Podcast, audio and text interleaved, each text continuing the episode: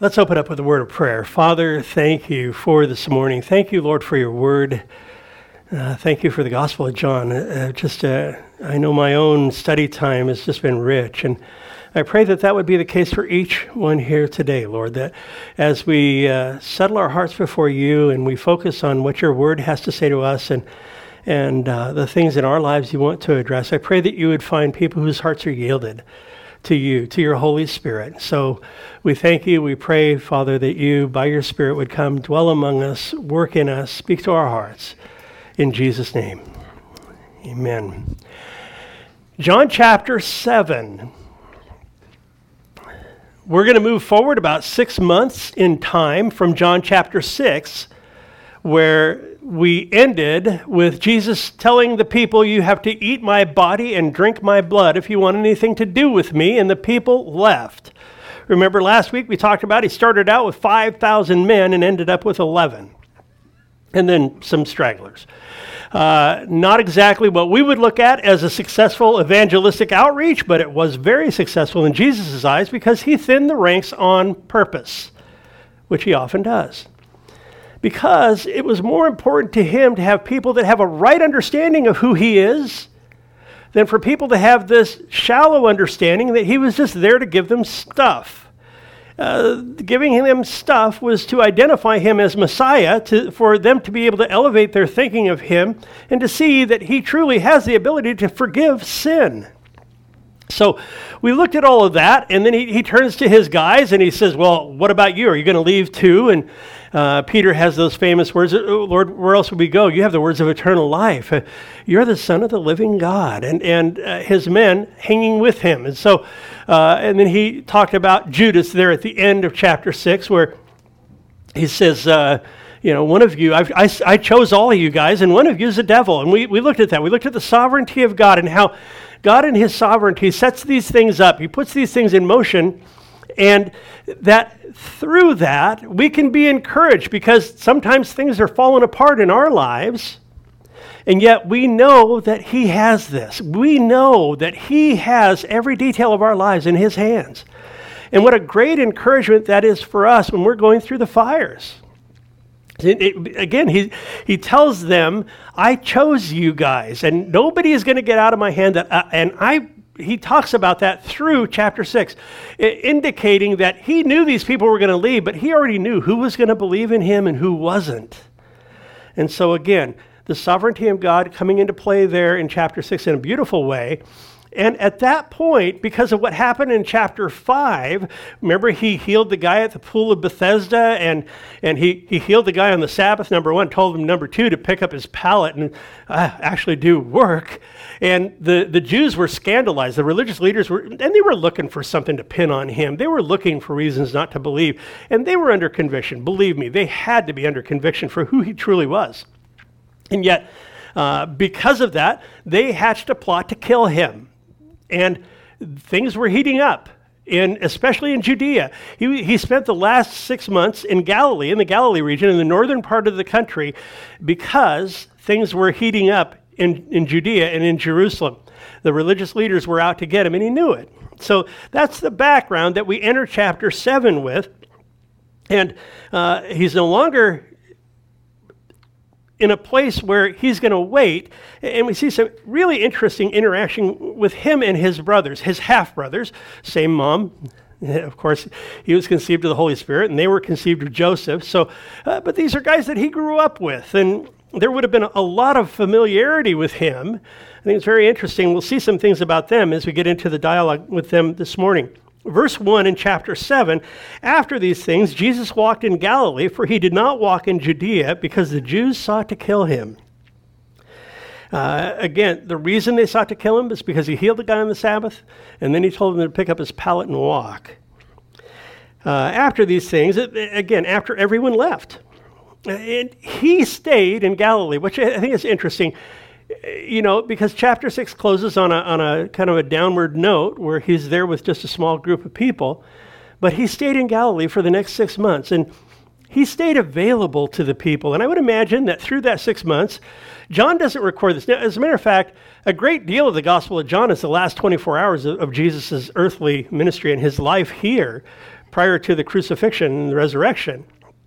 So, John's not so interested in giving us a detailed account of this entire three and a half year period. We've been skipping along here. Now we've covered about almost three years by the time we get to this point here. So he's not looking at the chronology as much as he is what he states in chapter 20, where he says that the reason I'm writing these things is that people will come to believe. He, this is a very evangelistic uh, writing. Uh, this gospel has a very strong evangelistic slant. That's why we see the word believe, believe, believe, believe, believe in it. Uh, again, the verb believe, an active belief, an active faith to come to faith, to come to trust in him. So, uh, in verse 2, it says, Now the Jews' feast of tabernacles was at hand. Uh, again, Passover, if you look back in John 6 4, it says it was the time of the Passover when he, uh, the crowds were coming. They were starting to travel down to the southern part when he was there at Mount Arbel and he fed the 5,000 men and the 15,000 or so people by the time you add women and children. And so that was in chapter 6. Now we're at the Feast of Tabernacle, Tabernacles. That would happen in late April, early May. Uh, it was, uh, I'm sorry, the, the Feast of Passover would be late April, early May. This would be late September, early October for the Feast of Tabernacles because it was a celebration of the harvest. Uh, it was uh, also called the Feast of Booths and, and the Feast of the Ingathering. Uh, and it was the third of the great annual feasts of the Jews. Uh, it was set forth in Leviticus back during the wilderness wanderings of the people, the, the, the Jewish people, the Israelites in the, the wilderness there when they spent that 40 years in the wilderness wandering around. And that's what the tabernacles were about. It was also, as I said, the Feast of Booths. Now, what they would do is the people would literally, they would move out of their house. It was an eight day feast, right? And they'd move out of their house and they'd build these little lean to huts. And then they would go and they would move into these little temporary dwellings, these booths, uh, and they would spend the week out there.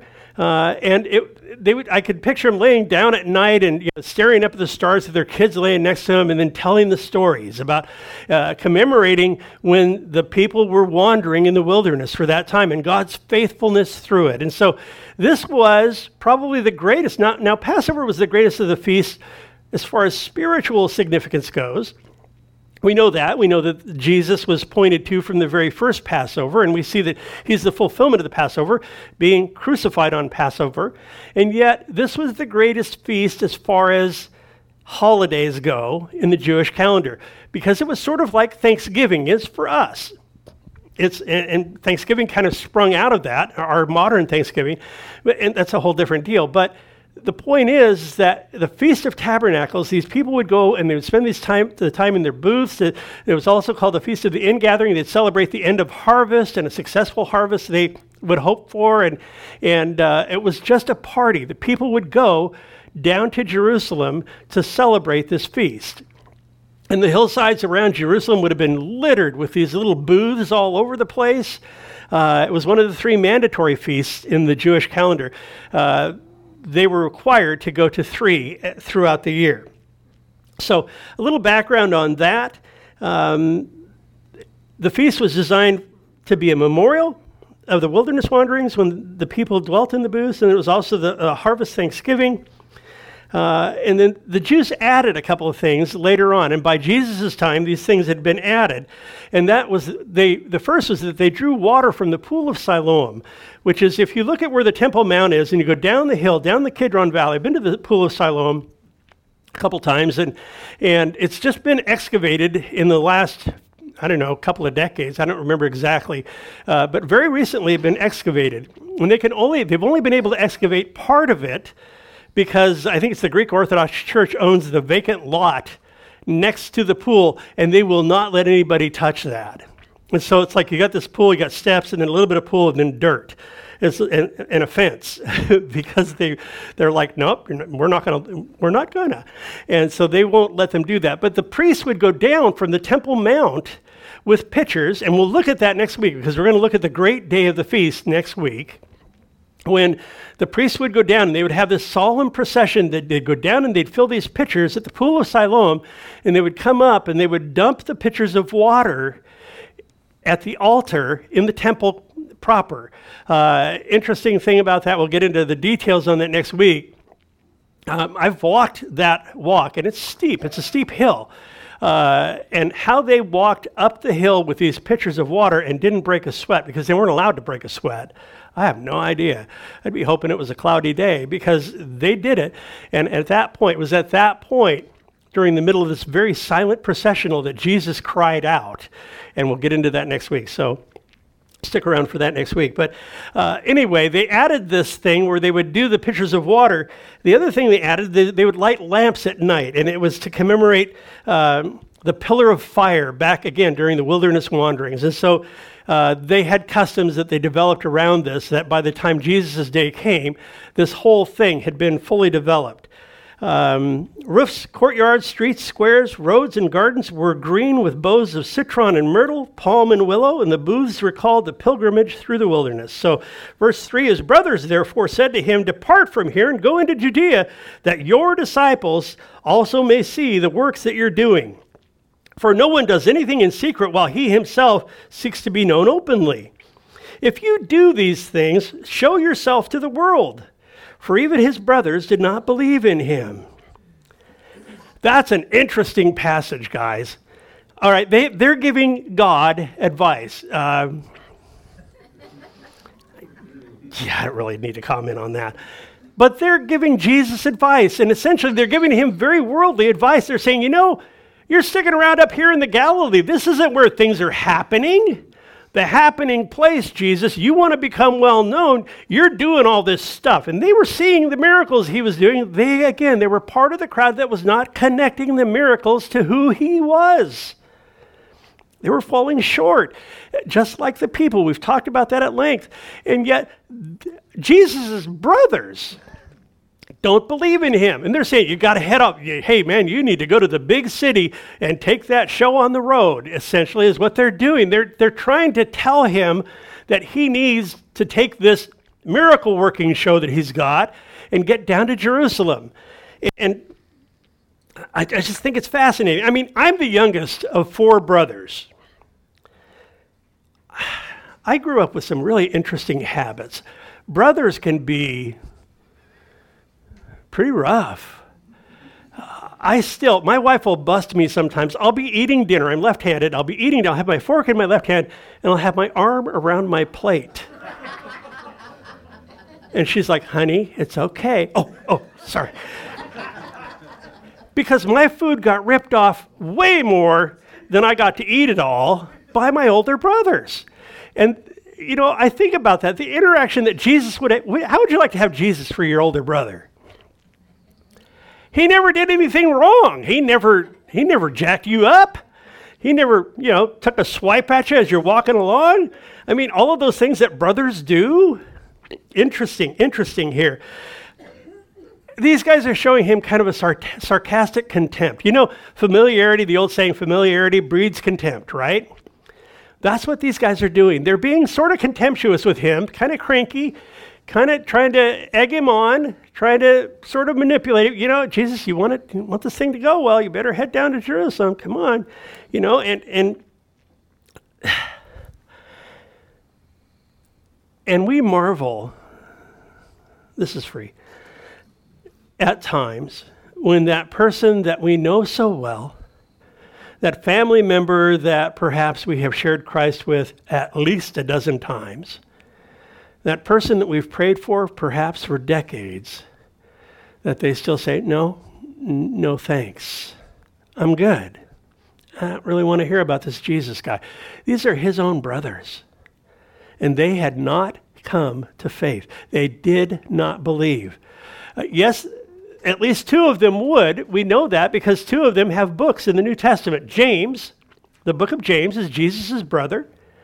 Uh, and he became one of the, the main ruling elders in Jerusalem. And he was a very prominent man in the early church, mightily used of God.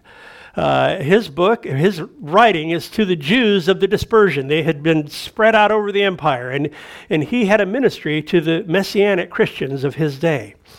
The other one is Jude, uh, that one chapter, that one page book towards the end of the New Testament. Powerful, powerful book. So we know that at least James and Jude came to faith, true faith in Christ, But it wasn't until after he'd been crucified and resurrected that they came to believe. And that's what the Bible tells us. And so Jesus says to them, He says, My time is not yet come, but your time is always ready. The world cannot hate you, but it hates me because I testify of it that its works are evil. Interesting. It, remember when we were studying in chapter 3, and Jesus is with Nicodemus. In verse 19, he, you know, we look at verse 16 of chapter 3 For God so loved the world that he gave his only begotten Son, that whoever believes in him wouldn't perish but have everlasting life, right? The most quoted verse, arguably, in the whole Bible. And he goes on to say that he didn't come to condemn the world. The, con- the world is already condemned. And he says in verse 19, talking to Nicodemus, This is the condemnation that the light has come into the world, and men love darkness rather than light because their deeds were evil. And so Jesus here in chapter 7, going out three years, because this is very early in his ministry, going out three years or so from the time he was talking to Nicodemus, is saying, you know, that thing that I was telling Nicodemus back there, that's really true. I've testified to the world that its deeds are evil, and they don't like it. In other words, what he's telling his, his brothers is look, the world is not a dangerous place for you. And, and really, I mean, think about it, guys. People that are in the world, that are part of the world, that have never come to faith in Christ, that have never professed Him as Lord, the world's not a dangerous place. It's embracing to you. Well, it's an illusion and it won't last. But he's telling these guys look, it's not a dangerous thing for you to go to Jerusalem. Your time is always opportune. But my time isn't fully come yet because the world is a very dangerous place for me because the Jews are trying to kill me. And, and so, interesting wordplay here. Uh, he says in verse 8, he says, You go up to the feast. I'm not yet going up to this feast, for my time is not yet fully come. So in verse 6, he says, My time hasn't come. And in verse 8, he says, My time has not fully come. Now, a lot of people, when they look at this, they think, okay, he's talking about when he goes to the cross. And I would submit to you that's not what he's talking about here. In verse 30 of, uh, and, and you don't need to go there, but in verse 30, he says, it says that when the, the officers seize him and, and gra- lay hold of him, that they couldn't because his hour had not yet come. That's a different word the word here, he's not deceiving anybody. The, the word in verse 30 is hora, the Greek word. The Greek word here for my time has not come is kairos. Now, when he says my hour has not yet come, hora, he's talking about the destined hour of God. He's talking about the time when he would go and take the cup of suffering. When he uses this word, kairos, that word is, is actually more accurately rendered opportunity. He's saying, You guys, it's always opportune for you to go, talking to his brothers. But the opportunity for me to go is not fully come yet. In other words, he was planning when he would go to the feast, but it wasn't time when they went. Interesting, and we'll see in the dialogue here that in the in the narrative here why um, in, in a couple of minutes. I want to just pause here and look at the difference between worldly wisdom and God's wisdom. There's a difference. There's a big difference. So often we get in, and I don't know how many times I have, and just being honest with you, that I have leaned to my own understanding and that I have committed that sin of omission in other words, I failed to check with dad. Think about Joshua with the Gibeonites. Remember, they came and they had the old sandals and the old wineskins and all the stuff, and they tricked him. And it says that Joshua failed to inquire of the Lord about these guys, and he ended up making a pact with them, and then he had to honor the pact. And so it's easy for us to think, well, I've got the solution to that. And it's not always God's solution. It's not always, and Jesus' brothers are proof here. They're saying, Jesus, go on down there. You know, you, you're doing all this stuff, and you want to be seen doing it, so go down there and be seen. It makes sense to them. They're not trying to trick him. Yeah, they're kind of jacking him up a little bit because they're brothers. But it makes sense to them, and, but it didn't make sense to God. It didn't make sense to Jesus.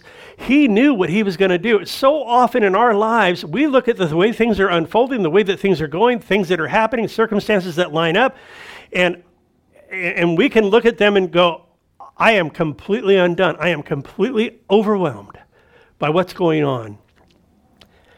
But there's so much peace that's available in the middle of those circumstances to simply go to the point of saying, you know what? God's timing is not my timing. His ways are not my ways. He says, they're beyond your finding out. So, what does that mean? What that means is that I come to that place of trust. Just trust. Lord, this doesn't look good. Lord, I don't know what I'm going to do in this thing. I don't, I, I look at my options and they don't look good. Or I don't have any options. I, I look at you know how these circumstances that I've gone through or going through, uh, that there's nothing good that can come out of them. I don't know how this, and, and you know, I don't know how many times I've gotten to the other end of a trial, guys, and went, oh, that's what you were doing. Oh, I see it now. Oh, Lord, I'm so glad you didn't do what I wanted you to do. Thank you. Thank you. And there are times, guys, where frankly we go through things and we won't see what God was doing until we get there. But He calls upon us to trust. And that sometimes is easy to say and hard to apply, huh? I know in my life, I, when my life starts getting pressed in, and he wants to teach me those lessons, it's, man, it's not comfortable. Uh, but, but James, his brother, actually wrote, Count it all joy. And he meant it. I, I've shared before, as a young Christian, I would read James chapter 1 and go, What on earth is this guy talking about? Count it all joy when you go through these fiery ordeals? He says, Yeah, count it all joy because those will produce something in you, in your life, that you cannot produce on your own. They'll produce this endurance. They'll produce this patience. They'll produce character, godly character. And you're not going to seek that on your own. But God knows what He's doing, He knows the timing He's going to use, and He will do it.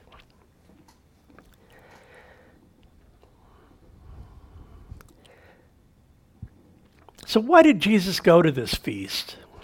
He says, I'm not going to go to his brothers, but then he goes anyway. Well, in Deuteronomy chapter 16, we read, Three times a year, all your males shall appear before the Lord your God in the place which he chooses at the feast of unleavened bread. That's just after Passover, it's part of Passover. Uh, at the feast of weeks or Pentecost, and at the feast of tabernacles. Uh, all of the Jewish men were required to go to three feasts. What they added later was that if you lived within 20 miles, there was a penalty if you didn't. It was against the law to not go to the feast.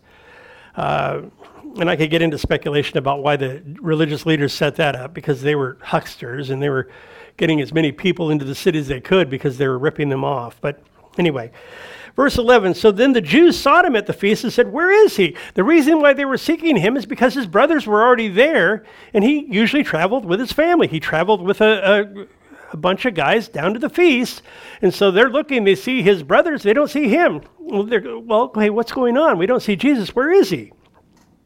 And there was much complaining among the people concerning him, and some said, He's good. And others said, No, no, on the contrary, he deceives the people.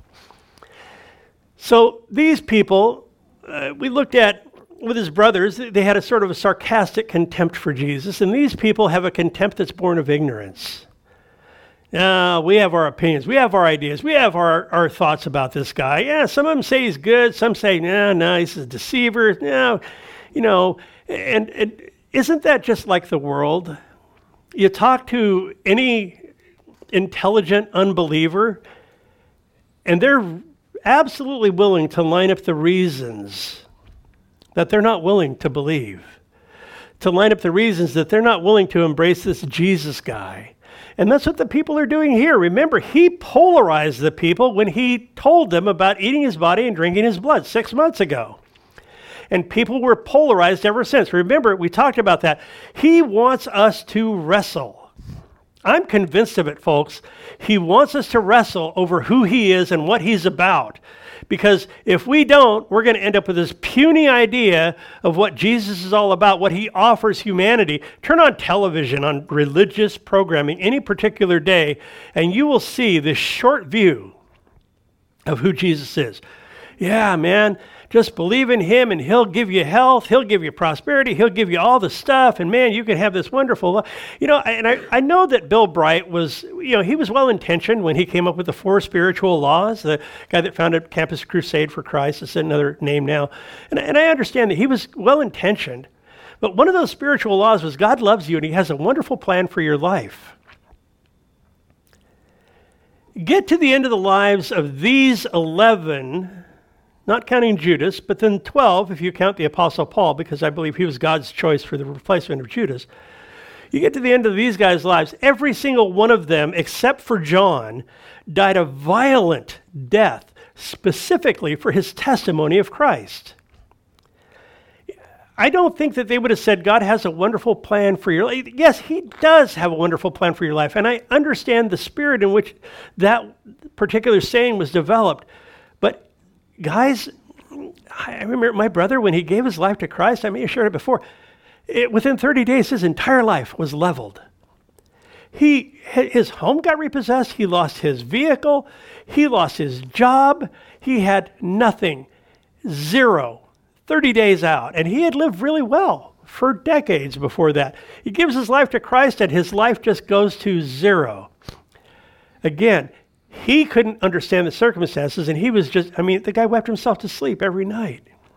I would talk to him on the phone and say, Jimmy, I just want to encourage you. And he's going, oh, I mean, I don't know what is going on. You know, it's just, I thought that I was getting all this good stuff. And I said, he's working. You got to understand. He sees down the road. You don't see what he's doing. And what God was doing in that was bringing his life to nothing in Southern California. And at the same time, one of the guys that worked for me told me he was moving and I had a vacancy in my business. And I'm going, Oh no, Lord, I'm not hiring my brother. Not a chance. Ugh. He's my biggest, my oldest brother, and he's kind of a pain. And you know, he's hi, Jim.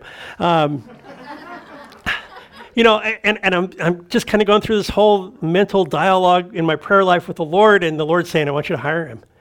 No, Lord, he didn't even have, you know, the guy organizes, he alphabetizes his spice rack. I'm not that way. And I mean, you know, he's, he's kind of picky. And, and I mean, you know, just kind of went through this whole deal. And, and, and the Lord just, he was like quiet except for, I want you to hire him. Finally, I was like, okay, I'll hire him. That was one of the most wonderful moves that God ever blessed me with in my business life and in my personal life. He would get confused at times because I was also one of his pastors, and I was his boss, and I was his youngest brother. So I'd be talking to him, he'd, go, he, he'd just, wait, stop, John, stop. And I'd say, yeah. And he'd say, which hat are you wearing right now? I don't know if you're talking to me as a pastor or as my boss or as my kid brother. Oh, okay. And then we would kind of square that away. But my point is, is that God was working. He took this guy's life apart so that he could cause him to have a need to relocate. And he's been now he's in full time ministry. He's been in this, the particular church where I was at. He's been there for 25 years. He's just a blessing to the people. And, and I just see that God has given him this rich, full life that he never would have had had he kept his house, kept his car, kept his job. He would have stayed where he was. But God knows what he's doing. The point in all that, folks, is we don't see down the road. So if you're facing tough circumstances this morning, understand God has this. He truly has this. I don't know. I can't tell you. I, I've told people many times as a pastor, I can't, I don't have the ability to impact your circumstances, but I can show you from God's word how to live really well within them. And I think that's the higher calling, is to live well within the circumstances within which we find ourselves. Paul talks about that in Philippians chapter 4. It's a wonderful passage you can't be indifferent with Jesus. I mean, these guys were sort of treating him with indifference, and um, yeah. So we see he goes from from having a, a, sarcastic contempt with his brothers. Now there's an ignorant contempt. A, a contempt that's born of ignorance, and Jesus is dividing the people. He's actually dividing the people still. Remember, he did that six months ago. The people were strongly divided. But that's part of his plan too. In Matthew chapter 10, this is one of those hard hitting passages. Uh, I'm just going to read it. I'm going to let it sit because it's God's Word. And I even thought about, as I was looking at this and I'm developing this morning's message, I thought about cutting out some of the hard stuff. And I went, why would I do that? This is what you have to say to us. In Matthew 10, Jesus says, Don't think that I came to bring peace on the earth. I didn't come to bring peace, but a sword. For I've come to set a man against his father, and a daughter against her mother, and a daughter in law against her mother in law. That's not hard to believe. Uh, just kidding. and a man's enemies will be those of his own household. He who loves father or mother more than me is not worthy of me, and he who loves son or daughter more than me is not worthy of me. He who does not take his cross up and follow after me is not worthy of me. In verse 39 of chapter 10 in Matthew, he says, He who finds his life will lose it, and he who loses his life for my sake will find it. Again, gang, this upside down kingdom that we live in, uh, often the man's wisdom in, in trying to apply that in our circumstances. Read the book of Job sometimes. You see man's wisdom with his, his counselors, his buddies that were trying to help him out. Um, sounds good on the surface, but usually, and I've learned to be careful because God's doing something completely different. And I found there's great wisdom. Hebrews chapter 10, verse 36 is one of my life verses. He says, For you have need of patience or endurance, depending on which translation you're reading, that after having done the will of God, to wait for what's been promised. Over and over and over again. I don't understand it. Yeah, and I've, I've had people in my own family come against me for my testimony of Christ years ago. Now they're Christians. But, you know, I know what it's like. I know what it's like for people to stand against me. And, and, and perhaps you do too. And if you don't, maybe you need to speak up a little more because he does call us to be a light. When it comes to natural versus spiritual relationships, the gospel is a divider of people. Uh, Jesus, yeah, he's the Prince of Peace. And the gospel is a message of peace. But when we confess Christ, understand, you will make enemies. You will have people opposed to you because the truth of the gospel gets under people's skin. I mean, people want to bury it. I heard a guy say one time, he said, You know, we're called to just plant seeds. And you want to know what happens when you try to bury a seed? It gets, it gets uncomfortable. I mean, that baby will spring forth out of asphalt. Verse 13, however, no one spoke openly for him for fear of the Jews. Now, this is significant because the people were afraid to speak about Jesus if they if they cut off, if the Jewish leaders, and they had the power, they had the authority to cut somebody off, uh, if they were cut off, they lost everything. They lost their job, their family would turn their back on them, uh, they lost their inheritance, they lost their rights to even go to Jerusalem to worship. I mean, they lost everything. They were completely ostracized from their society. And so the people had good reason to fear. And, and I think about people who, in, in our day, live in countries where they fear the authorities. Stacy and I watched a, a premiere or preview uh, movie uh, put out by Voice of the Martyrs called, um, um, oh, what was the name of it? Yeah, Tortured for Christ. And it was about the guy that founded Voice of the Martyrs. It was a, a testimony of his life and how he spent 14 years in a communist prison. I mean, being beaten to within an inch of his life repeatedly over and over and over again for his testimony of Christ. People will be opposed. And I pray that our country doesn't come to that. It's becoming more of a hostile environment for Christ- Christians all the time. Now, verse 14 Now, about the middle of the feast, Jesus went up to the temple and taught. And the Jews marveled at him, saying, How does this man know letters, having never studied? Now, having never studied with them is what's implied here. And this is an arrogant contempt that these guys. So we're seeing that these people are contemptuous towards Jesus for different reasons. Um, and they're being arrogant. They're, well, and, and it's true that in Jesus' day, there were 30 or more rabbinical schools in Jerusalem alone. I mean, they had lots of opportunities for higher education. And they're going, well, th- he didn't go to our school, so maybe, so I don't understand how he knows so much. How does this guy speak? When Peter and John in Acts chapter 4 were hauled before the Sanhedrin, remember they, they got out there and they were preaching the gospel, and huge numbers of people were coming. I mean, first there's 3,000, then there's 5,000. I mean, uh, the Holy Spirit had fallen, and I mean, the church was on fire. And so the Sanhedrin hauls uh, Peter and John before them, and, and it says, now in, the, in Acts 4.13, it says, when they saw the boldness of Peter and John and perceived that they were uneducated and untrained men, they marveled. So they marveled at these guys as well. And then it says, and then they realized that they'd been with Jesus. It's like, oh, okay, now we understand. Hey, they've been with that Jesus guy. How do they know all this? Oh, that's right. Yeah, they've been with Jesus. And it's true. It's not what you know, but who you know.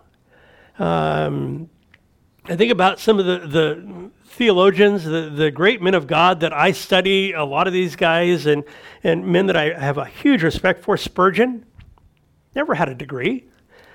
Uh, G. Campbell Morgan, another one. Uh, Harry Ironside, Martyn Lloyd-Jones, many of these guys, they didn't have a formal education but they were so greatly used of God because of who they knew, not what they knew. That if you're simply committed, you don't have to worry about it. This is not rocket science, guys. This is meat and potatoes stuff. Christianity is not it, yeah, and I love reading some of the, you know, the detailed theological stuff. Don't get me wrong. I mean, there's a place for that. But truly, when we come and we gather, uh, I call this smorgasbord teaching. If you don't like what's out there, then take what fits and then leave the rest for somebody else because it's it's about having God speak to us. It's about his word applying to our lives. It's about his spirit, the spirit of God taking the word of God and driving it into the hearts of the people of God. Does it appeal to our intellect? Yeah, at times. Is that the primary reason? Absolutely not. Absolutely not because God wants a people that are set apart for Him, that are, that are committed to His purposes being worked out in their lives. And He uses this to accomplish that. I remember um, I would go on.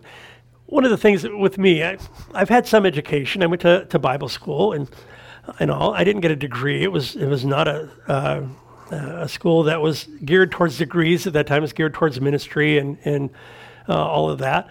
But um, I used to get teaching tapes. And I was in the billboard. I, I, would hand paint billboards all over the state of California. About 70% of the state was my territory. And I would leave for a week, 10 days. And I would stock my truck with probably 40 hours of teaching. And as I went down the highway, it might be four hours to my next job. I would just flip another tape in the, in the deal and listen. And you know, over a year's time, over five years' time, how many hours of study the Lord privileged me to have? I mean, I went through mountains of, of teachings during that time. And God was using that in my life uh, to draw me deeper, to draw me to a place where I had a, a greater understanding, to draw me to a place where He was putting the Word of God in at that time, I wasn't even, uh, well, part of it I was teaching, but the early part I wasn't. But uh, to put it in so that he, had, in his timing, could have it come out. And I praise God for that. I mean, I had no idea that I was getting the equivalent of a large education sitting in my truck, driving from one sign on the highway to the next. How silly is that? But that's how God works. That's how he instructs us. That's how he draws us to these places of understanding that, and that was part of his design. And I praise God for that. That uh, I'd be out there just cruising down the highway. And uh, I remember at one point, I got to the point where I had boxes of teaching tapes. And then the Lord prospered my business. I ended up with six crews and I had lots of tapes to put in every truck. And I used that as a, as a, as a evangelism tool for my guys. And pretty soon my employees, one by one, every one of them came to Christ, except for one. Um, and, and, you know, pretty soon I'm baptizing these guys. And I mean, and it was all part of God's design. And I had one guy tell me, he said, you know, John, I wanted to go to Bible school for a long time. And the Lord showed me something. I said, what's that, Lynn? And he said, the Lord showed me the Bible school is in your feet. And I said, That's great. He said, Yeah, he just wants me to just show up and he'll do the work. Jesus answered them, verse 16, and says, My doctrine's not mine, but him who sent me. If anyone wills to do his will, he shall know concerning the doctrine whether it is from God or whether I speak of my own authority. That is one of the best scriptures in the entire Bible, in my opinion. If anyone wills to do his will, he'll know about the doctrine. He doesn't say if anyone commits to go to college, and again, you might, and, I'm not saying that, that school is bad, but he's not tying understanding and maturity as a Christian with how much you know. How do you find out which he is? They're saying he's either a deceiver or he's the Messiah. And essentially, he's saying, don't conclude that based on others, but upon me. He ties revelation of who he is, what he's about, to obedience. What's the obedience? He says, if anybody wills to do his will, what's his will? That you may believe. Then you'll know concerning the doctrine. Interesting. Obedience is the door through which revelation enters. He's simply calling for a people to be obedient to him. I think about Abraham. You know, in, you look at Abraham's life, it says that he was in Bethel, uh, house of God he was hearing from the Lord when he was in Bethel. And then he decided to go to Egypt. And things didn't go so well for him in Egypt. He actually kind of backslid, if you want to use that term, and ended up lying, you know, about his wife. You know, that's my sister, and doing all this stuff. And you know, God didn't, Abraham didn't hear God's voice again until he returned to Bethel, until he was obedient to the Lord. And the Lord began to speak with him once more. That's what he does with us. Spiritual light, spiritual growth is not based on intellect it's based on obedience. Spiritual darkness, think about it. The opposite is based on rebellion. People are rebellious towards God. Don't think that you're going to go any further with Him until you get that straight. It's a very interesting dynamic that he lays out here. Billy Sunday, great evangelist and preacher in the 19th century, said this. He said, The reason that a sinner can't find his Savior is the same reason that a criminal can't find a policeman. All right, it'll take a minute. You'll get it. The same reason that a criminal can't find a policeman. In other words, you're not going to find him if you don't look. You're not, he's available. And he was available to these people, but they were coming up with their own ideas. They were in rebellion towards him, and they were coming up with their own ideas not to believe. Verse 18 he who speaks from himself seeks his own glory, but he who seeks the glory of the one who sent him is true, and no unrighteousness is in him. So Jesus here is declaring that he's not self-seeking. Now these guys, when they got up, the, the religious leaders, by contrast, they would get up and they would want to draw a crowd and they would want to kind of bring the glory onto themselves. And he stood against that. He's saying, no, I'm here to glorify my Father. I'm not here to, I'm not self seeking. He wasn't there because his brothers said go. I mean, his brothers would tell him to go and, and to be self seeking. He said, no, I'm not going to do that. So he waits till, he, till the middle of the feast. He goes up and he begins to teach in the temple, which I think is remarkable. And he says, no, I, I'm not here to promote myself. I'm here to promote my Father's will. He says, Didn't Moses give you the law? Yet none of you keeps the law. Why do you seek to kill me? Now, Think about it. In the law, it says, Thou shalt not commit murder. And they're and and they've already he knows they've got a plan to kill him. He's saying, You guys, you, you're all about Moses, huh? No, you're not. You don't even keep the law. You're seeking to kill me.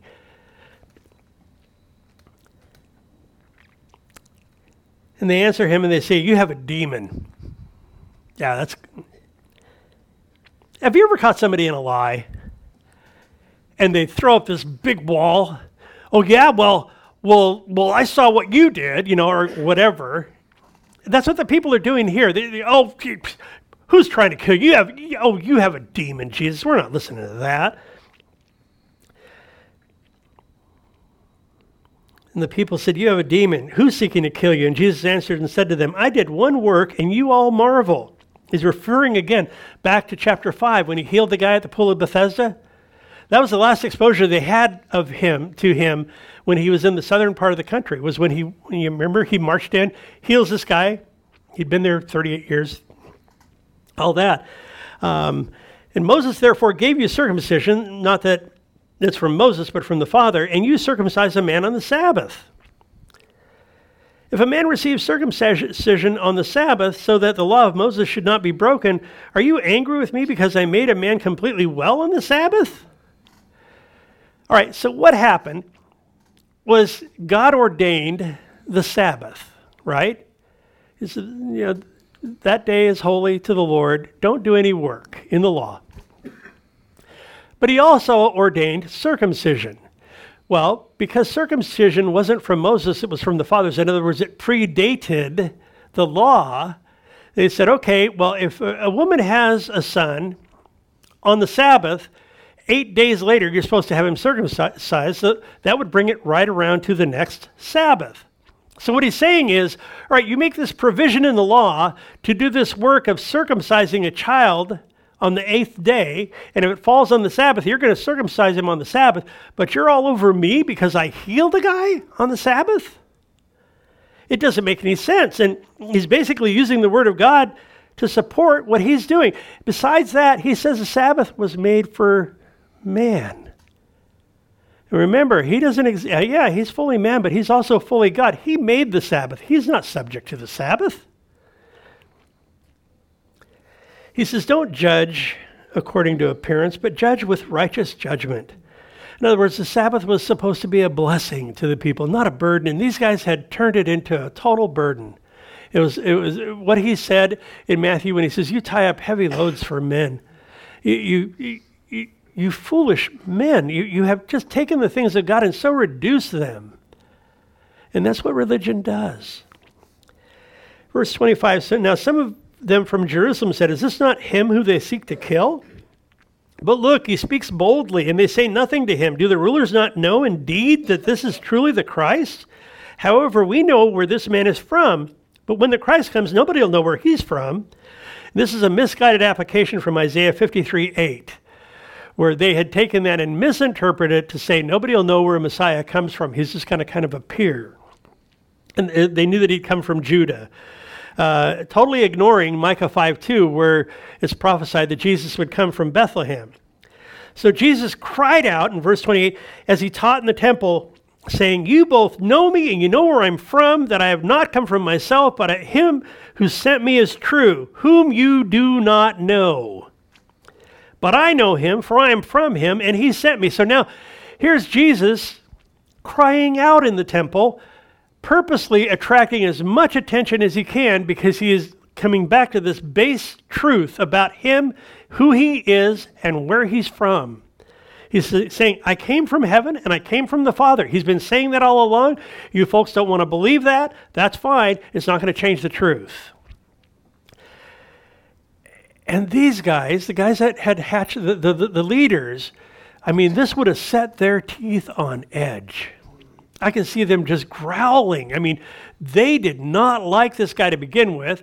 He was drawing huge crowds away from them. And now he's crying out these profound things. And again, I believe they're under conviction. I believe they knew that he was Messiah, but that didn't fit their program. They were they had a, a just a, a, horrible view. It was an earthly view of what their deal was. They had a very comfortable life, they had a very cush life, and he was threatening every bit of it. Therefore, they sought to take him, and no one laid a hand on him because his hour had not yet come. Now, there's that word hora, as opposed to kairos. His hour, his appointed time hadn't come. So he divides the crowd again.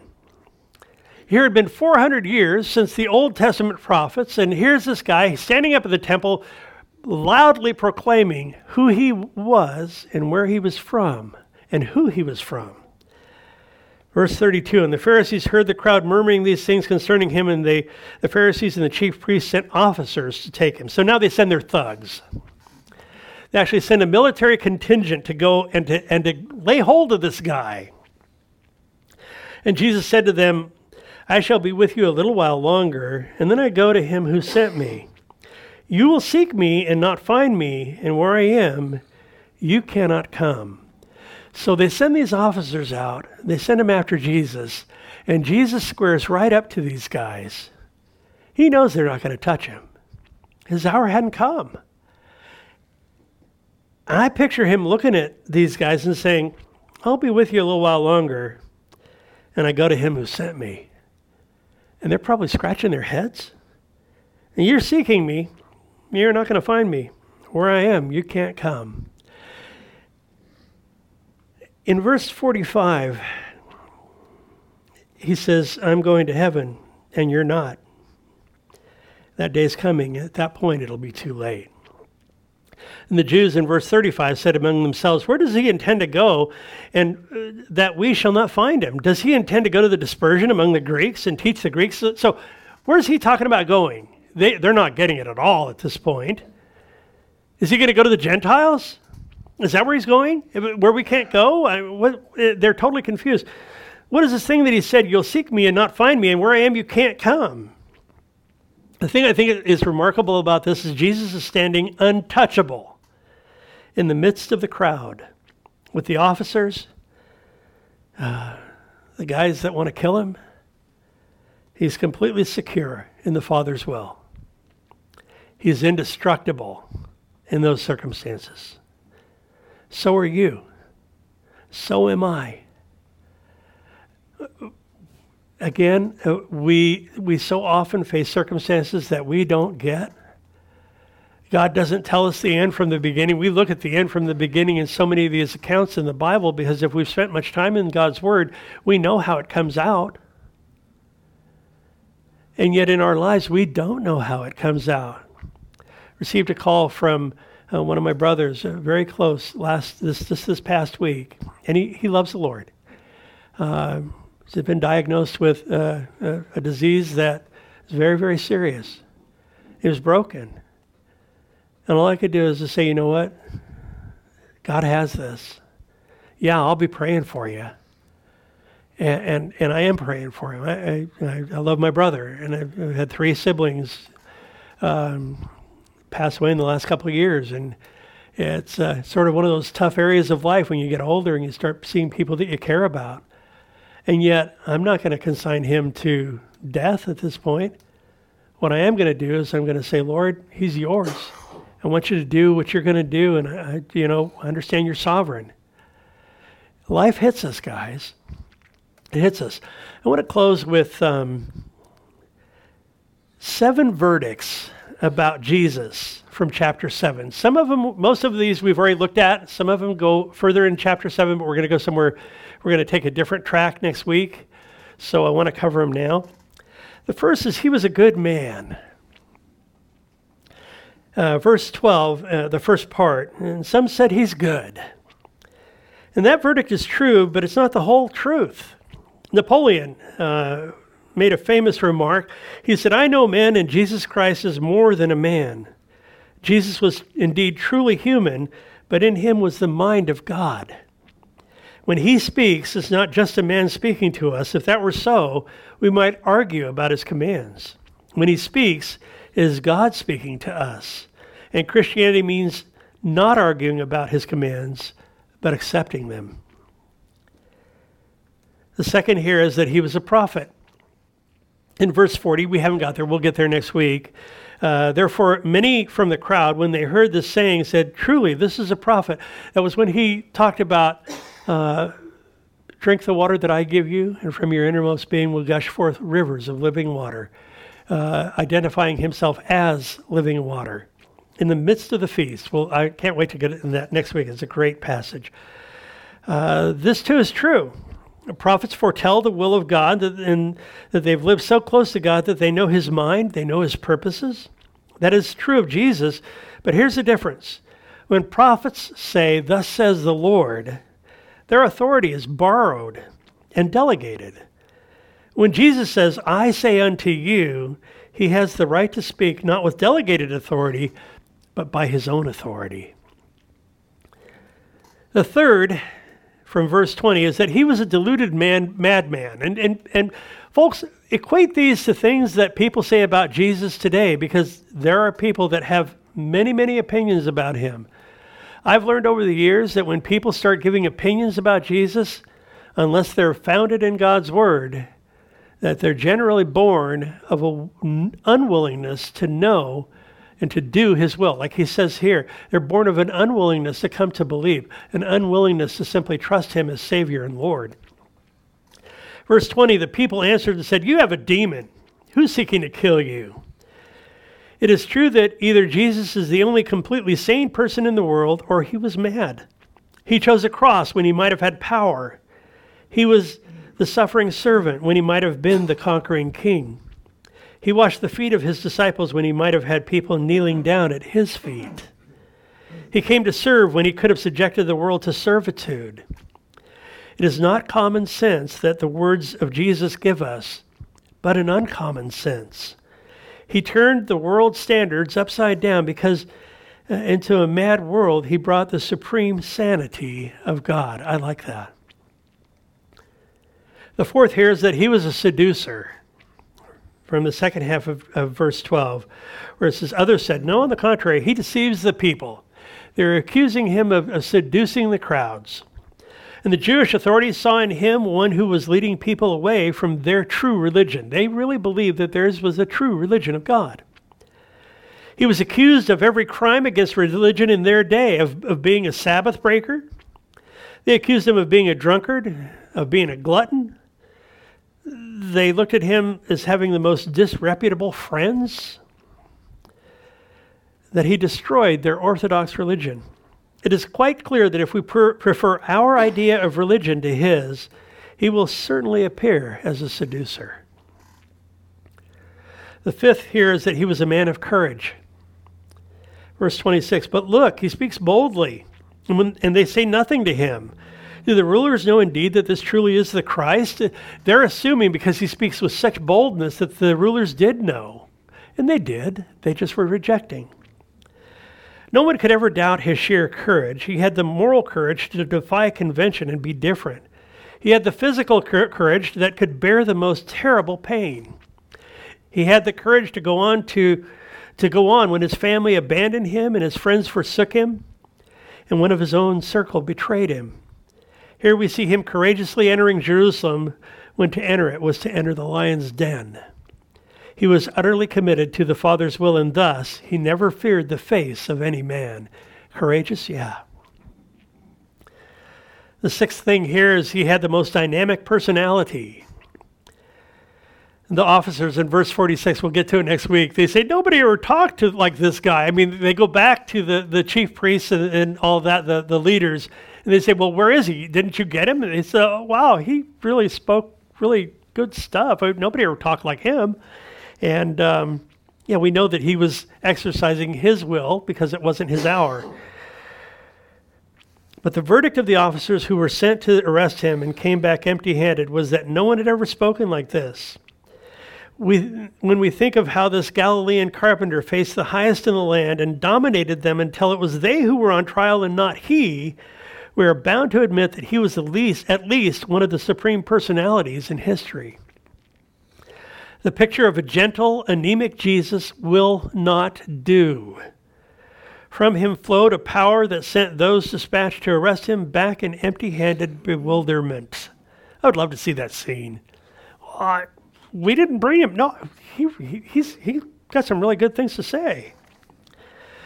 Seventh and last is that he was the Christ from verse 31 And many of the people believed in him and said, When the Christ comes, will he do more signs than these which this man has done? And he truly was the Christ, the anointed one of God. Nothing less will do. It's a plain fact that Jesus doesn't fit into any of the available human categories, only the category of the divine will do. So as we look at this, gang, chapter 7, I mean, it's just packed we see all of these different attitudes, these different uh, verdicts, these different conclusions that people were drawing about Jesus. We know, as he says, that the highway is broad that leads to destruction, Uh, narrow is the gate that leads to life, and few are those who find it. And I would submit to you, it was only those that had a right idea, that had come to a right conclusion of who he was, who he is. And it behooves us to examine ourselves, to say, Lord, do I have a right concept of who you are? It doesn't have to be a deep, as we've looked at this morning, it doesn't have to be a deep theological, clear set of, you know, I, I don't have to have a systematic theology in order to believe. But am I trusting you in my life that you are the Lord, that you are the Christ, that you are the one who demonstrated over and over and over again and demonstrates in my life that you have the power, the authority in my life to not just forgive my sins, but to give me an abundant life, even when things are falling apart around me? Yeah, that's the Lord that we serve. That's the Jesus of the Bible. It's the Jesus that's alive, that by his Holy Spirit is dwelling in your heart and mind. Uh, we do well to remember these things.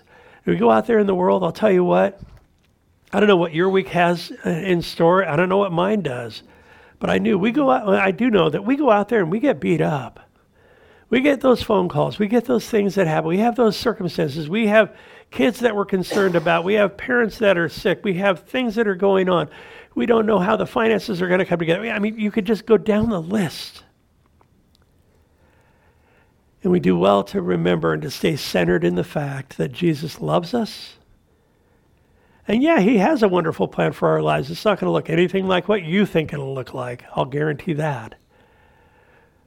And that might be hard things, but it's for our good that he's working.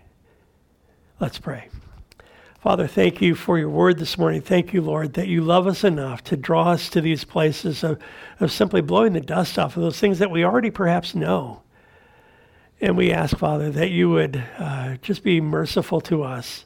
Pour out your grace on our lives. Give us understanding in those appropriate times, Father, the things that you're doing. We pray for those in our families, those in, of our loved ones, those in our circle that don't know you. Grant us boldness we pray that we could boldly stand up for the gospel. Yes, that our life would shine, Lord, and that our words would count. We pray that you would soften hearts, that you would do the work, Father, in us and through us as we live in and we reach out to a, a, a lost and messed up and dying world. We commit ourselves afresh to you and ask your will be done in us. Thank you, Lord, for this day. We pray your blessing on the rest of it. In Jesus' name, amen.